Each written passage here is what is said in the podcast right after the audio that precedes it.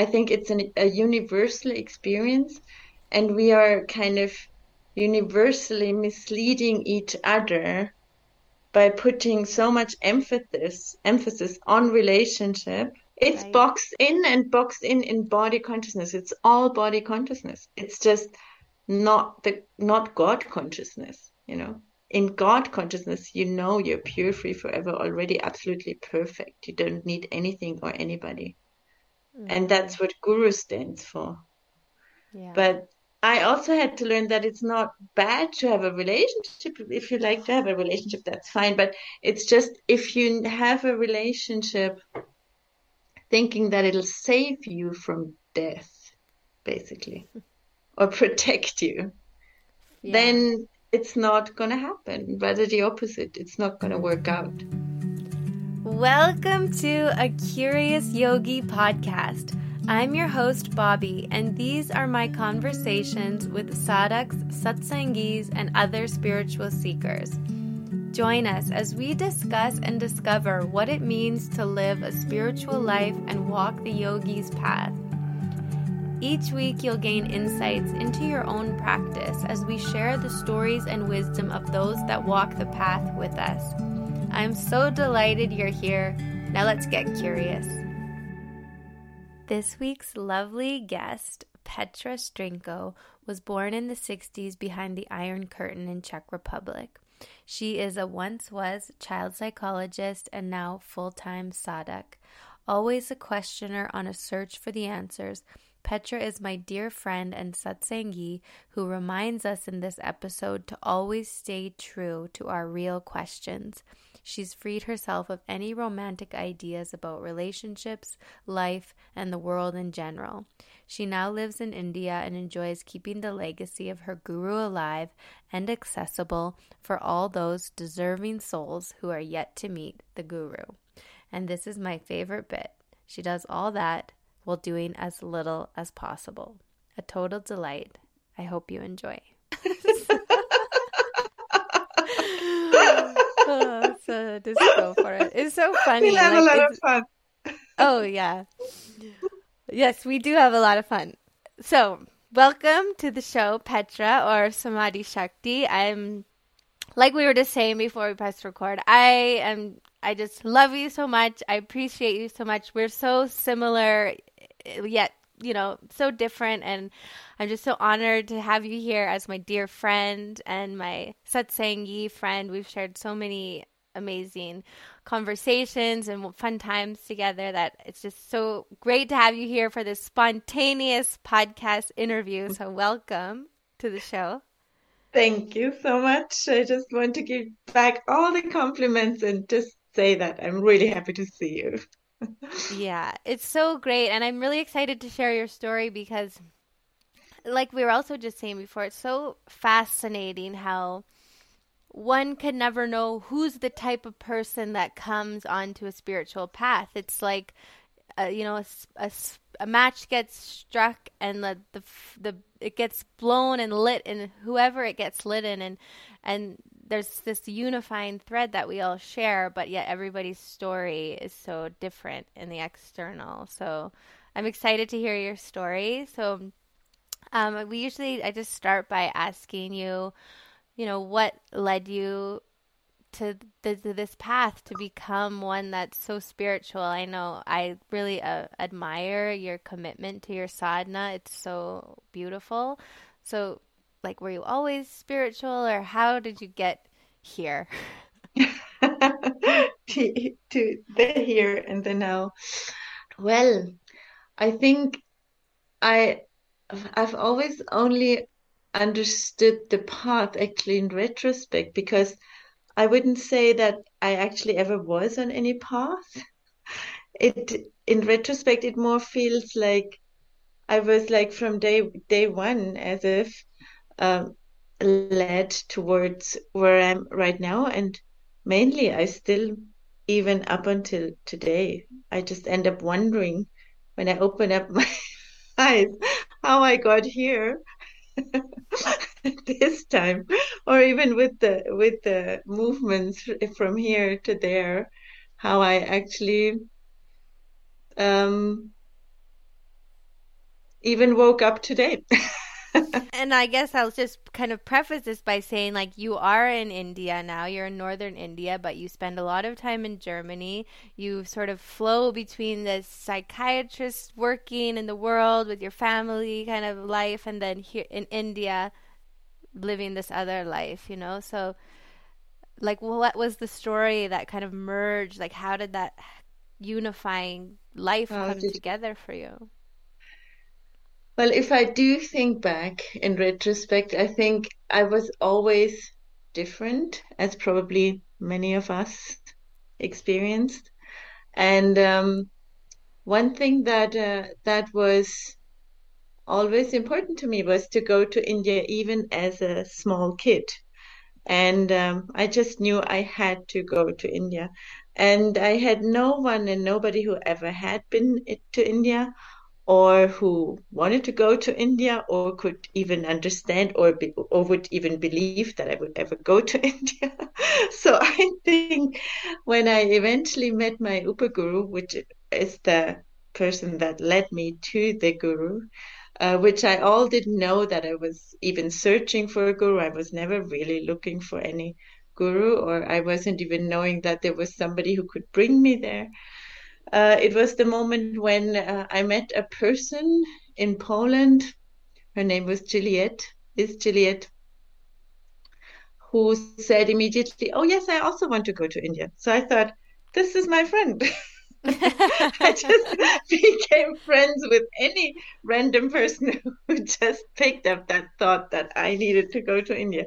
So I think that actually led me to um, to this country that I had um, no relation to or no memory, uh, active memory uh, about. But I, I, remember one thing about India that uh, although I, I, I, knew nothing about India and didn't even particularly think it was easy to travel to India, in geography, I don't know if you had that in your class that you had to paint the the borders of different countries Mm-hmm. And I, all the countries were so boring and it seemed to like just useless as the whole school experience was somewhere like really useless. I felt, but when I was doing like, when I was painting India, all of a sudden I said, oh my God, like this is, this is, this is my place. I just somehow knew that, always knew that India was the place for me to go. And I also knew that I mean that is really weird in retrospect. How did I come up with with with things that weren't really supported in my surroundings. I grew up in Bavaria in a very uh, um, conservative, boring little village town where nobody had similar ideas as I did. Nobody asked questions as I did. But I felt I always, always, always had questions from very early on uh, that I needed to be answered. Do you and, think that's uh, what sorry to interrupt. Yeah, yeah, yeah. That's no, no, what like an, what initially led you to study psychiatry, like the question, like wanting to answer the mm. questions in the mind. No, no. Psychiatry came much much later. Psychiatry was more. There was really nothing else to study. I could think of a few other things personally. And not really any interest I particularly had other than the real questions that I already had as a child. Like when I heard my guru much, much later explain how we actually become a human being or how we accept to be this body or how we accept to be this name and form. I very consciously remember the process because that process of becoming a body and a form um, in my case happened with a lot of resistance from within. and I consciously kind of noticed that I was not what people wanted me to be, and that I even remember as a child that I knew that I wasn't this name. And I have a, uh, although I usually for events and stuff, I have almost no memory, but for those moments where for example, my uncle, whose name was Peter, came and said, Oh, isn't Petra a nice name? I consciously remem- remember that I, at that point, accepted, well, I might as well have a name. But I remember that there was like a long period where I just thought, why should I even accept a name? Or why should I even accept a body? Like I have like direct memory of phases where I would drink my cup of hot chocolate, my mother sitting next to me. And by the end, like looking in that cup of the hot chocolate, I just knew, I just knew that I was not this body. And I also knew as a five year old that I shouldn't tell my mother to not freak her out. but, wow. but I slightly knew that it was slightly uncomfortable for me too, because then I remember that I thought, so if I'm not this body, who am I then? And because I didn't have any information at that point, I was about six, seven years old. I would like re- repeatedly run to the bathroom mirror to look at myself to convince myself that I am this body. and then go back and didn't have to tell my mother that I just had this kind of really weird experience, which I didn't know anything about until I later on met my guru. So I think I was just really being led, and, and I still feel like I'm at every step, even every day, led to every action that is happening as if, but in reality, not even happening. Mm-hmm. It's so interesting that, like, as a kid, to like verify your body, you would go to the mirror, and then that like immediately yeah. made me think of the mirror analogy, which you could probably describe, like where we look in the mirror and we then that's like our confirmation that that's who we are, but actually the mirror itself is an illusion also. But yes the eyes, the mind wants to look and see something as if concrete. So we look to the reflection of ourselves, but it's yeah. just a reflection. It's interesting. And and I do have this memory that I had accepted it and then it again went I went back to non-acceptance and the other memory just according because somehow all of a sudden this came to my head what really confirmed later on what I learned now and how I learned to see myself now was that I grew up in Bavaria and my parents didn't, we were immigrants actually from Czech Republic. I was born behind the Iron Curtain. At that point, it was still the Iron Curtain happening. And um, my parents, when I was two and a half years old, came to Germany and didn't really have that much time for me. And I was too small for some kindergarten. So I was, um, they uh, basically, a lot of times I spent with a very nice farmer's family who also had a small child that they had me look after. And I remember with that mirror example, I remember that I kind of thought, okay, I'm going to teach that girl that she is this girl and this name because that much I had accepted partially that I needed to learn that. And then I was really frustrated that she would look, she was like two or three years old. She would look in that mirror and wouldn't see herself and recognize herself. And I was, I remember that I was really worried as this seven, eight year old that this, this girl was just retarded and didn't recognize herself. Anyways, that's just not so much about me, but I think things like that happened to me in my childhood, which was kind of out of the ordinary. It wasn't explicable by my surroundings. Nobody told me. There was like kind of nobody what gave me an example for these experiences. Nobody explained to me what was happening to me. But I think because of these things happening in my consciousness, I really knew that I had to know who I was and I had to know where I was coming from. And I had to know that what this birth is and what happened before and where we are going. All these questions that later on, much later, I found were questions of a sadhak and a jigyasa and a yogi. I had, but I thought everybody had them. and I, I still, up until now, I can't really believe how how not everybody can have the same questions. Mm. But uh, obviously, not everybody does. Um, and those who um, who do have eventually all become my friends because with them I really like to exchange what needs yeah. to be exchanged.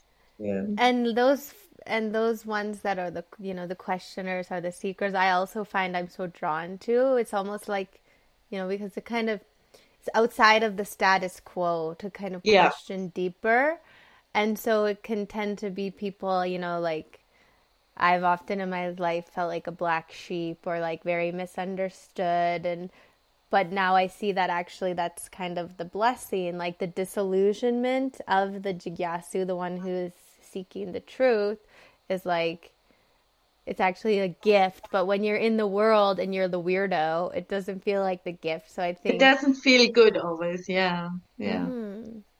You somehow learn to adapt, and I think you also did, and and do, but but it's always only just on the surface. Like it, mm. what we really long is to be really recognized for who we really are, and I think that led me, in retrospect, I would say that led me just step by step towards the like kind of life I seem to be living now. Mm-hmm. When you were like finding yourself confronted with all those like very deep questions, did you ever like move towards meditation or other spiritual philosophies or things like that? Did you kind of explore those yes. pathways? Yes. yes, I did. I mean, first of all, I asked everybody who I could find and asked everybody the questions. Like, I think in school it was my teacher, religion teacher, uh, religion, the, my teacher of religion, uh, which who was Catholic, and then I was um, I went through some rituals in the Catholic Church just because it was Bavaria, and my father had to make a cross of what religion we have. We didn't have any. coming from a communist country. But so that's how I became Catholic without actually being baptized. And so I was in church and I asked the priest and I asked everybody who I could find about like all these questions, really the questions that I mentioned before, like what the purpose is and what God is. I really wanted to know what God is. And I did have some amazing uh, meetings even then. Like I remember the, the headmasters of the miss how do you say headma- headmaster mistress headmistress from the kindergarten she was a nun and I remember a conversation I had with her about what God is and how to find God. And he, she said to me, and I remember that, she said, Petra, everybody meets God once in their lives. Um, the only thing is, do they recognize him? So I made a mark in my kind of uh, back in my mind. I said, okay, if I meet him, I want to recognize him. I won't miss him. so, have, did you meet him? Did you yeah, meet him I did in his lifetime? Yeah. yeah, I definitely met him. and I was looking for him. And um, I was looking for him without actually believing that something like that existed in a in a in a human form. I could not imagine that at all. But when I met him, I did definitely recognize him. And um, meditation, I somehow also knew I had to do. So I just got books books from the library. I built my little altar in my little room. and I always, again, I mean, who told me that? Again, I, I knew to lock my door to not freak out my parents because I knew they could, they didn't know what I was doing. I didn't know what I was doing, but I knew I had to do something, but I didn't know why I was doing it. So I built my altar and with this book, um, it was a book about meditations that the community around Jesus had done. I found this amazing books there called the Essenes. Essenes. I don't know how you translate them. That group, that first group, um, they had. Uh, I followed their meditations for a while, and um, and then there was a TM group who came to my town who wanted to teach me meditation, but I knew right away that wasn't for me. I didn't like them at all. yeah. And uh, I had the same experience. I'm like, what's with this secret mantra? Like, shouldn't yeah. the mantras be free and universal? Exactly. I'm not paying for this. yeah. And I don't and like I... you to begin with. yeah. Yeah. Side note. Side note. Yeah. Yeah. But I literally went everywhere that where I thought I could get answers. I remember that. In Germany, there is a big meeting of all the churches. At a certain point, I went there, talked to people, but everybody gave me answers. But I thought they didn't convince me. I think I thought, yeah, then the answers are nice, but I needed to know something more. I think that kept me moving or staying open to the questions. But um, I did become more and more um, discouraged. And I remember that at a certain point with 16, 17, I was quite disappointed and and um, and thought this is just not worth anything.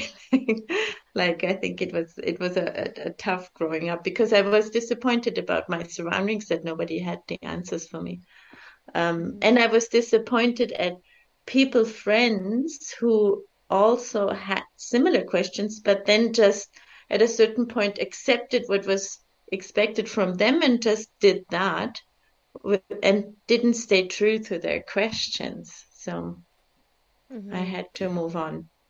Yeah, you definitely see like there's this kind of um, earnestness or like commitment for like one who is seeking even though you know in hindsight we can look back and reflect on those powers that power that kept pushing us forward where yeah. others might just accept you know this illusion and accept this name and this form but there's something in certain people that just keeps us like moving along yeah. towards it's the truth the fire the guru fire basically burning in us it's mm-hmm. many incarnations i would think yeah. Yeah, it does sound like many incarnations. Like, what's the power that gave you at five years old to to say I don't accept my body? Like, that's got to be some. You've been on this path for a few incarnations. there was like. definitely some memory, but also that uh, was also interesting. It only happened until I was six, seven, eight, and then it never happened again. So it did. That channel that was open from some other birth before did mm-hmm. go down. Like it did sort of mm-hmm. get blocked for a while. Yeah. Mm-hmm. So, how did your inquiry shift or pivot when you finally did come to India and meet your teacher? Like, what was that experience like in terms of finding that something or someone that had the answers you were seeking? Oh, I was so relieved. I was just it was such a deep, deep, deep relaxation in my system because I knew right away I had found the place and the being that had all the answers. And that was such a shock to my system that I basically slept for three days. and up until then, I had quite a serious uh, skin disease, which wasn't was very uncomfortable, and um, and also not curable and um, that left me within like three days. I just kind of, I just had such a sense of basically relaxation. I didn't really understand what he was saying, but I knew he knew me inside out. He let me know he knew me inside out because he told me things that I hadn't told anybody. So that was mind blowing. But even without that, his the meeting with your own self resonated so much with myself that I knew I had reached and now I could relax. Mm-hmm. So I think that was the main reaction I had. And then I found that I didn't understand a word he was saying. yeah, interesting. Like your being could relax because you knew that the truth was there, but then it's like also probably that's where the lifetime of work really began where you I can speak from my own experience where I saw okay now I can really dig but I know yeah. what I'm digging for. Exactly. So how long ago was that that you came that to India That's in 91 31 wow, okay. years ago. Yeah. So 31 years of like really that's when I was 25 years old. And I had just, oh yeah, at that time in my worldly life, I had just finished medical studies, which was great because I hated to study medicine. It really was just because I didn't know what else to do.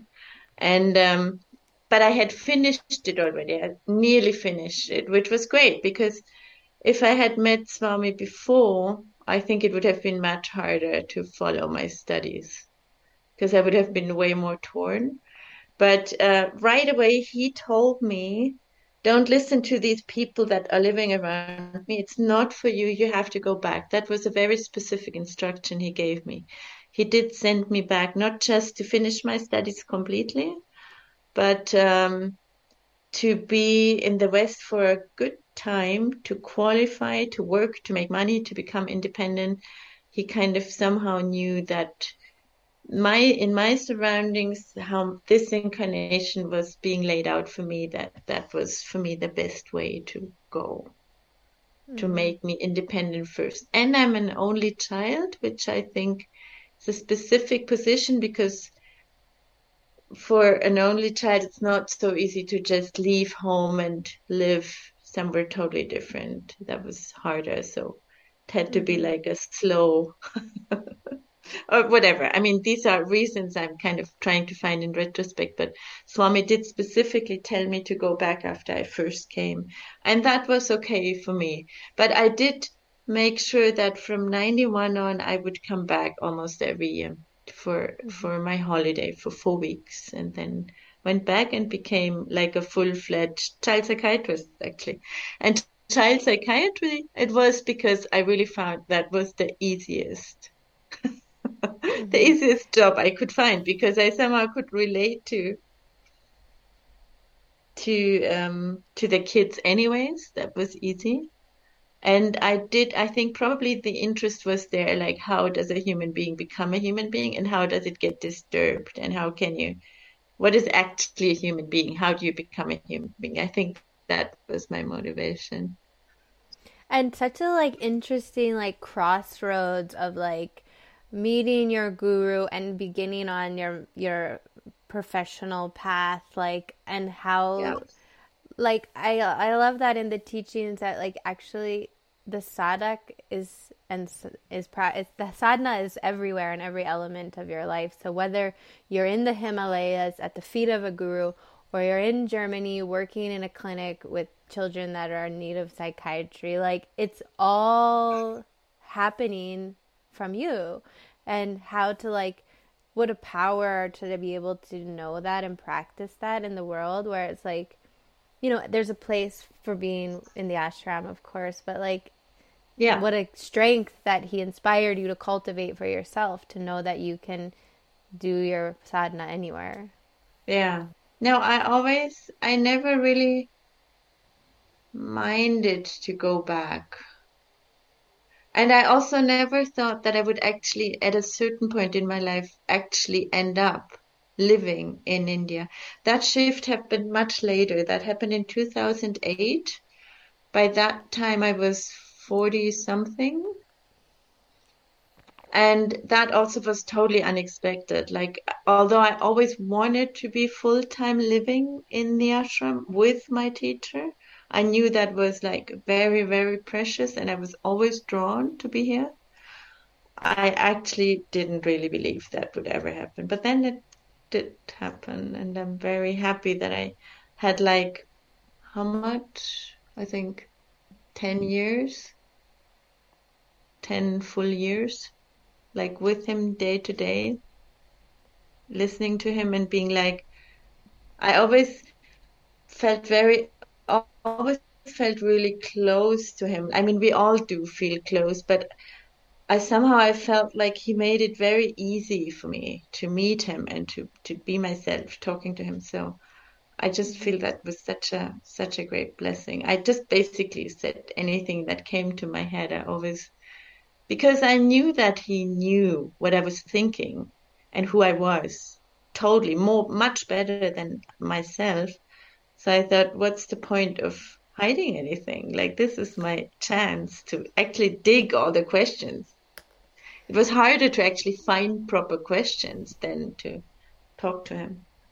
Yeah, I, I, I find that something that I appreciate about you is like, and I guess it speaks to, you know, the maturity or the evolution of your awareness for who knows how long or how many lives, but that you just have that kind of fearlessness where you will put it all out and and where not a lot of people do that because we have fear, you know, and like but you are someone who just puts it all out. Like this is what's in my head. Let me put it out in front of guru and let it be dissolved. Like in all of your years has there been kind of a a reoccurring theme or quote unquote problem or thing that's come up for you again and again and again or is it like what's that it's been like for in your sadhana I mean, the theme that he gave me basically by naming me, he gave me the name Samadhi Shakti, which means the power of oneness,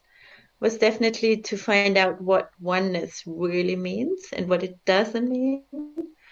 And um, I think that has been a wonderful path. Also, whenever he would mention my name, and he would often talk about Samadhi, it was again like like him calling me, kind of calling me to his awareness. It was more like that, not me, the person, but kind of a reminder. So he kind of gave all of us the theme by naming us. That was fantastic to to get us kind of that that solidity of our names and identifications of who we thought we were when we met him. I think that he undid that by naming us. So that was definitely a theme and along with that theme definitely was came the theme of who am I in relation to others and what is oneness, what is love, what is relationship that definitely had been theme throughout.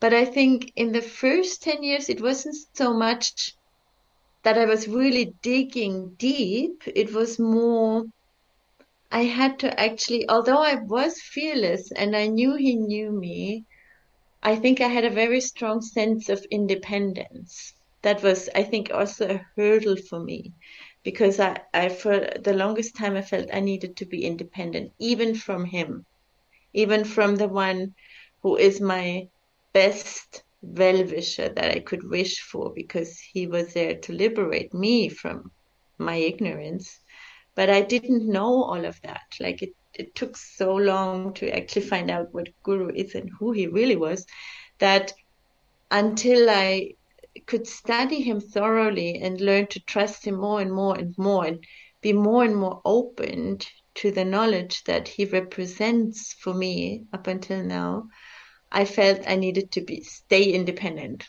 Like independent means holding on to Petra, nevertheless to. yeah, I can really relate to that. Uh, yeah. Holding on to Bobbi, just yeah. me. It's, it's me. So, it's yeah. so individualistic. Like it's.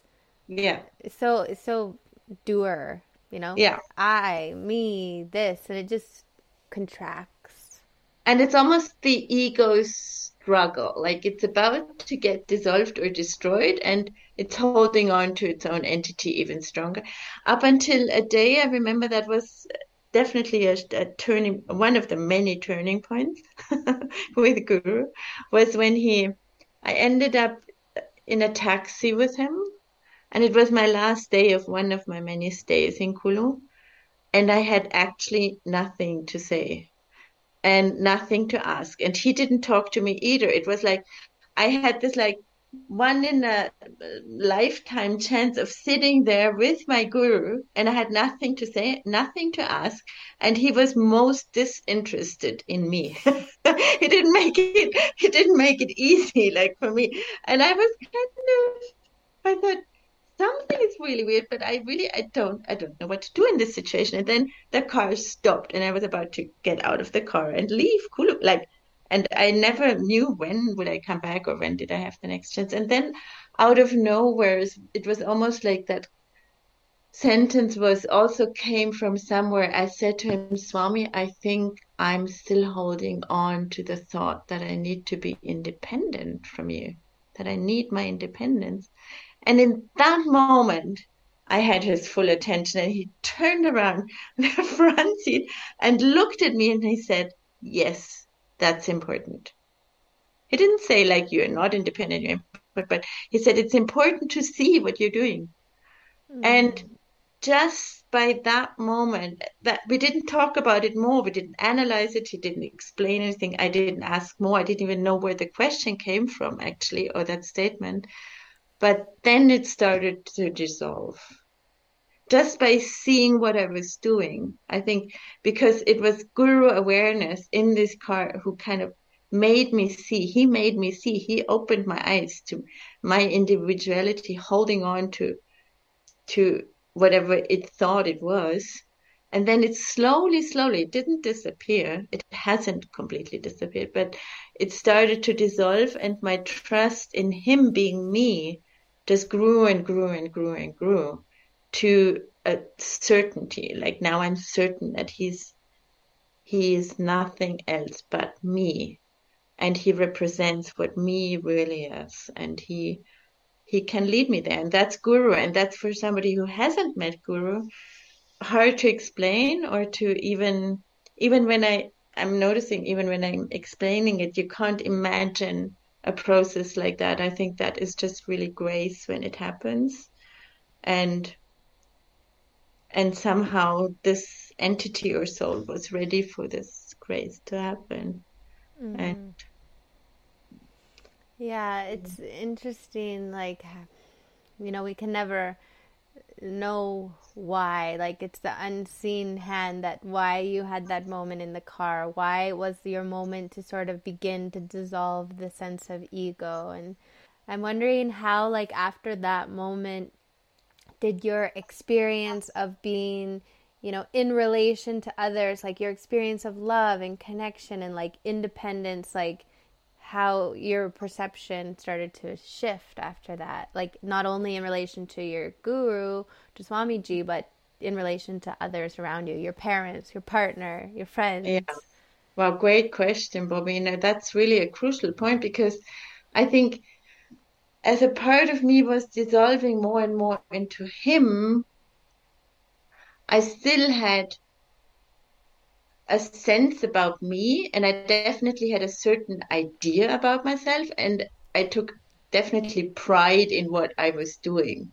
and, and, part of that uh, was that I was, I actually, when I moved to India in 2008, I had um, moved there with my long-term partner who I had lived with and uh, just uh, yeah he just lived with and, and, wanted to share the rest of my life with. And um, he came along with me although that was also unexpected. Because at a certain point in both of our lives we just knew something had to change. We both knew at the same time that something had to change. Not in our relationship that we didn't question but when i I I knew when that shift happened, basically when it was became obvious that we wouldn't have children together, um, or we gave up. Like we tried, but we gave gave up. Then I knew well. If that is not happening, then my place is definitely in in Kulu. But for him, it wasn't clear. So he came, he came a little later to visit me, and then decided to to try to be here for a year and then also ended up living here for 12 years, which was great actually. Uh, but at a certain point, I think your question goes much deeper and it, it was an, an important, important part of my sadhana was that although I was living in the ashram with my, with my partner who became more and more my sadhak friend and and the partnership was kind of dissolving as if because it became obvious that there is really on this path not really a need for a partner actually. In the classic sense in the romantic sense we just became really good friends. I think a very shocking moment and humbling moment and and um, was when I actually thought that that I had like understood everything and had done the right thing and had always lived along like what my guru had told me and even my relationship became less of a relationship when I fell madly in love. That was that was um, with a very real person in Germany who wasn't on that path yet, at least not not in the same way I was. That was definitely a moment in my sadhana that was very, very humbling because then I came to see that I was holding on to many concepts or that in my structure as a human being, there were forces that I wasn't aware of even. And everything I had sort of gathered what I thought I was as a sadhak was just not what I was. and again, that totally took me by surprise and and again shifted and opened me in the end opened me more to guru than anything than if that hadn't happened. Because again he took that on in order to explain that experience he took he didn't on he didn't just take me on with my confusion because at that point i was just totally confused and didn't know what my path was and what i'm supposed to do with this. And didn't even did never even expect that this would happen to me. And for a sadhak it's really a drama when that happens when you fall in love. Like what for everybody yeah. else is like it's like a blessing. For me was like the worst nightmare in my life. Yeah. This whole situation is really sounding familiar to me like... and i and i just came running back and then guru took me me on and my partner who was living there and this this uh, new um new being in my life including his whole family who now is living here but on top of me. So I mean, had really a, an interesting roller coaster uh, path with Swamiji. But I think especially because it at the same time this whole falling in love topic and this whole relationship topic and how it got unfolded and clarified happened in the last years that Swami was here as if like teaching us and he didn't really have it was almost like over that topic because in the history of the ashram, everybody else had kind of gone through that topic much earlier. So, but still, he was there, and and for me, it was nevertheless, it was very stressful. It was amazing to have the chance to have Guru at your side to explain that basic human confusion to you to an extent that I wouldn't have heard him say if that hadn't happened to me. If that hadn't happened to me, I would be living here still thinking I'm the perfect sadhak, I'm doing the perfect thing. but mm-hmm. actually just holding on to an idea because his teachings wouldn't have actually pierced through layers and layers of human incarnations of looking for love outside of myself in a relationship. Mm, you just kind of answered my question because I was going to ask you, like, what is the root of that confusion from your experience? But I guess it is that seeking for love outside of ourselves. Mm-hmm. And then, you know, the fear. Like, for me right now in my life and my practice, I am looking at what is my biggest fear is being alone. Well, where what is that fear? And then, as Swami has taught me as well, like that is the, actually the fear of death so the confusion comes up but like what's been your experience of that? Very much. I mean i, I just i think actually it's not i see now that it's not even my experience. I think it's an, a universal experience and we are kind of universally misleading each other by putting so much emphasis emphasis on relationship which is basically just an expression of nature recreating itself in this way. But I also, again, as I remember how I became this child form, name and body, identified with name and body, I also remember in later years that again, I didn't know why I was here. And I wanted to know that somebody would explain to me why I was here. But all my surroundings were just busy with one topic, and that was relationship. And then I thought, well, I might as well kind of take part in relationship and all its confusion. And we just take these topics on. I definitely took it on. It was never really my main first interest to be part of this whole drama. And but we end up playing all these games and dramas just because our surroundings that's how i experience it tell us that that's what life is all about and happiness is all about is the perfect partnership. And if you don't have the perfect partner you're basically lost you're alone you kind of missed your incarnation and you'll die lonely and unhappy. yeah. I literally just had this conversation with a friend like two days ago where it's just like, he's like, I'm not whole and complete. And it's like, yes, you're whole and complete. You're so perfect. But it's that conditioning that everyone around us that says, like, but you need a partner. You need a, and it's like, what is that in the human experience, the human incarnation that has put so much emphasis on this structure of relationship? Like it's so small and boxed in. It's right? boxed in and boxed in in body consciousness. It's all body consciousness. It's just not the not God consciousness, you know. in God consciousness, you know you're pure, free, forever, already absolutely perfect. You don't need anything or anybody. Mm-hmm. And that's what Guru stands for.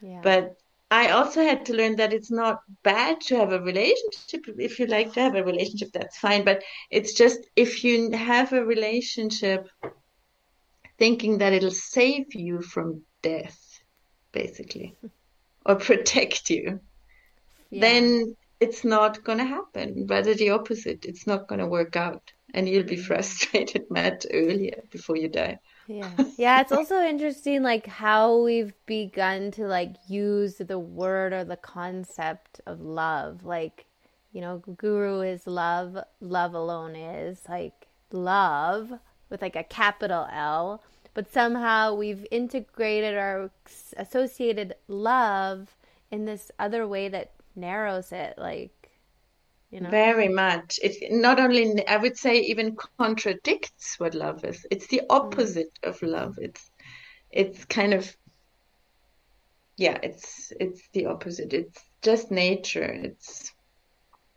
prakriti. It's, yeah. yeah. So how can one that's stuck, or how can just one, anyways, in general, begin to unfold the reality of love, like within ourselves? You know, we know even now even this kind of mindfulness self-help new agey thing where it's like love yourself first. You know to we have the concept that true happiness peace wisdom truth doesn't lie externally but how can we begin to unfold that for ourselves? I think it's knowledge right information and meditation. Like find out for yourself through meditation and have somebody who explains to you what meditation is and what it isn't and why you meditate and what it's all about. And then you need to add gyan, knowledge, um, guru gyan, and or somebody who's met a teacher who's like sincerely studied the mind and the human predicament to actually explain to you why you're even sitting on your seat, what what what that is all about, mm-hmm. and what and um, and somehow just opens you up to the fact that you already are the whole, that you already are perfect. And I think only the one who actually knows that for themselves will convince anybody else. If it's theory, like, then it's just, um, it won't resonate with the being in front of you. So I think we just need more teachers like you, Bobbi. And I know that you do offer like meditation to your colleagues and you know people in your community in Germany. And what do you feel like, or what in your experience has been sort of the barrier, or what holds people back from kind of really experiencing that love or self or knowledge? Well, um, first of all, I'm not really offering it anymore. Mm-hmm. Okay. like that, that has shifted only when I'm asked. And I think in the times I offered it, I think I mainly offered it for myself to stay connected. Um, and now I don't really go out and teach meditation because I found that the one who really recognizes me is so rare like not me me but guru me like the big me and the one who really wants to know is so rare and so special that if that meeting happens i'll know they'll know anyways without me putting out anything. Like i mainly now when i move from the ashram my focus is on um, staying focused myself and not so much talking to others, which I find is a challenge in itself to not get sidetracked in a in a field of different vibrations. We have just this amazing opportunity here with this community, as you well know, that we have an environment that is just very supports the self inquiry and is less sidetracking us with with mm putting our attention on things and forms outside and on the kind of quick race that is happening out there more and more. Mm-hmm. Do you, so do you I think it's like, more about conserving now my energy than Mm. rather than taking putting it out unnecessarily to people who don't even need to hear me. Yeah. Do you find though that when you're in in Germany, people, I guess you said it's the very rare person that's drawn to you that will inquire Yes. about meditation or your or in India or what you know or what you study. Yeah. Yeah, I have. Uh, I'm in the very fortunate situation that by now I've met quite a few very beautiful people, also people who haven't been to India, who now are my best company over there, and who are very open and just resonate with with what I know and keep me company basically, and we inspire each other. So it's really lovely. I'm very lucky like that. But that happened over the years, and it's it's if at all there's always somebody who like there is people who come but it's it's one in a, it's really one in a million yeah Mm-hmm. Yeah. And I guess too, being, I know for me, like being in Canada right now, it's actually a practice to like discern the company which I keep, which before I kind of used to spread myself everywhere and and actually beginning to like know and practice like yes it's all oneness every being is my own being i'm reflecting that but to be very selective with where you're putting yourself who what energy you're surrounding yourself even if people you know are meditators or not some people are just more spacious in a way. And plus I must say that I'm beginning to grasp that even though I've done this work for 30 years there's so much more to discover. Like so I'm just really eager always to just really not kind of waste my energy. Not not not that it's a wastage of energy to talk about meditation, not at all. Like if there is a chance and somebody asks me to, I'm always ready, always. And and I enjoy it very much. But but I find it's a difference the motivation why I need to talk about meditation. And I think in the beginning it was it was when I'm honest talking about meditation, I needed to hear myself talk about something I hadn't fully understood just to get the reflection from others that that was the right approach, which Well, was yeah, all fine. Which was all why I started this podcast. it's my own experiment of like reflecting something I haven't quite clicked into. oh, you, you're so so far along the way. I mean, so I love how you just expressed that, like, you know, you've been doing this work for 30 years and like there's still so much to uncover. Like, where are you at now? Like, what's, where are you at now? well, to be honest, I find like every day is totally fresh. Like it really keeps me wondering where I'm at.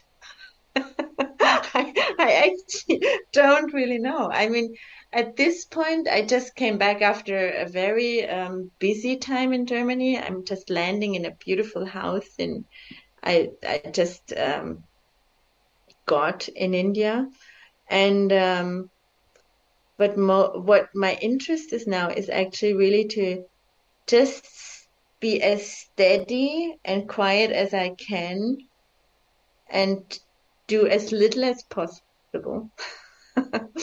and um, and not get sidetracked with this kind of ongoing sense to be like connecting to my surroundings on a social level, but rather go deeper and deeper um, in meditation. And I don't mean I don't necessarily mean that I need or want to sit for 10 hours a day or so, but just to to know as much hours of the day who I really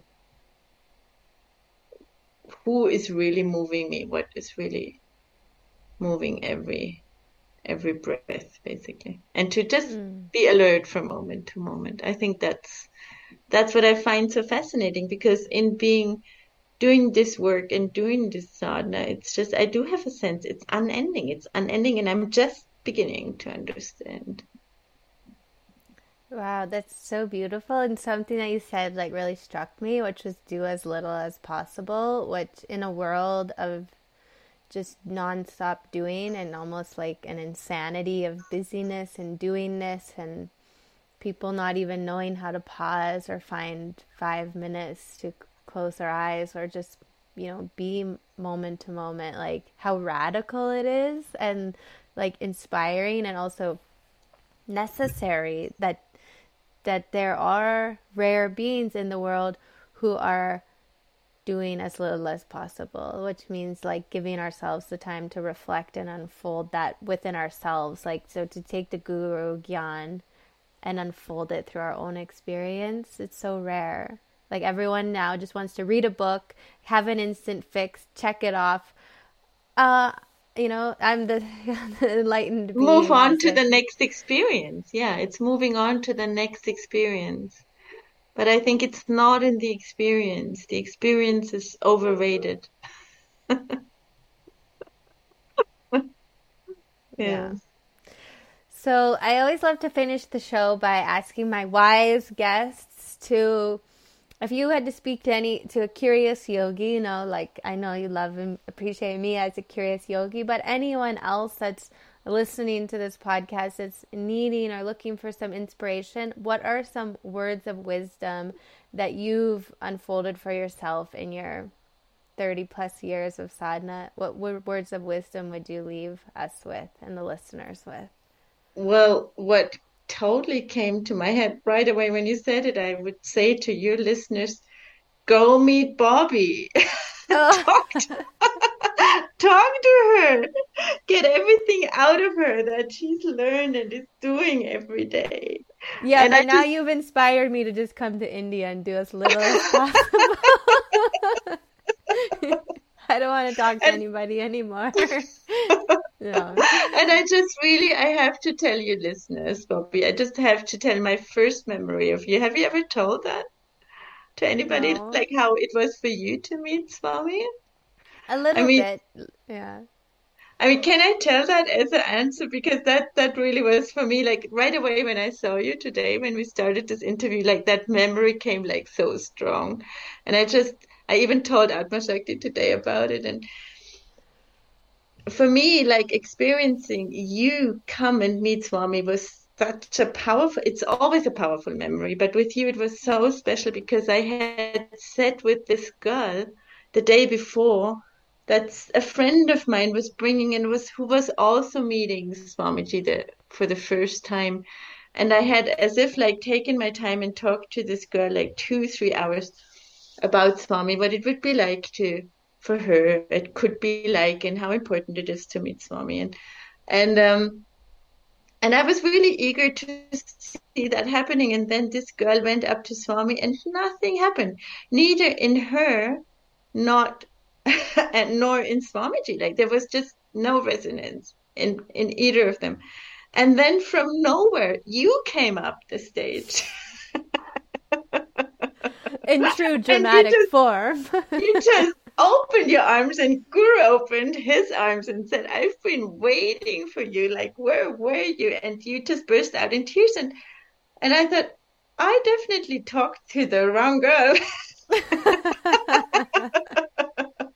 no, it was it was so beautiful. I think I had tears in my eyes as well when you met him. So I think um, you're such a jewel. So all your listeners who have a chance to meet you, I seriously recommend talking to you in person and and extracting everything that you know because I also do know that we are we often I at least and I would assume you too try to please that we meet over there and there's so many topics that are actually not relevant. So um, that we end up having to discuss with our with the people we meet. So just um, i would say to everybody just really ask you bobbi what you know and and listen to you to oh, her well, because she's very very, very special. But it is true like that if one's seeking or questioning or trying to find the root or the source of discomfort and unease in life, like to move towards ones who are also on this path who are I know it's not linear but you know just like I turn to you often when I have a confusion or doubt like cultivating that community around yourself like you yes. don't need to even go to an ashram in India there are highly aware very committed and you know focused sadhaks everywhere and just to like keep our attention open to that. Just like when you met that girl that was gonna go to india you wanted to be friends with her like stay. I think the more aware and awake we are we just get connected with those right beings at the right time. So yes. And i also would love people to talk to me and come to my yoga and everything. So and and I, one, I, one, one more thing i would add i would say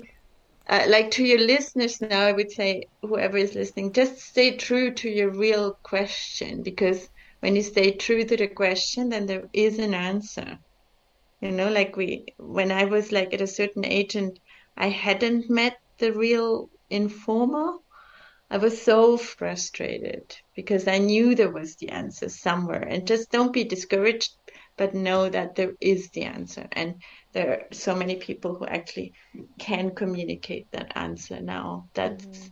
that was the work of our guru to actually he said he's not training disciples, he's training gurus. So mm. whoever met him is a guru per se. Mm-hmm.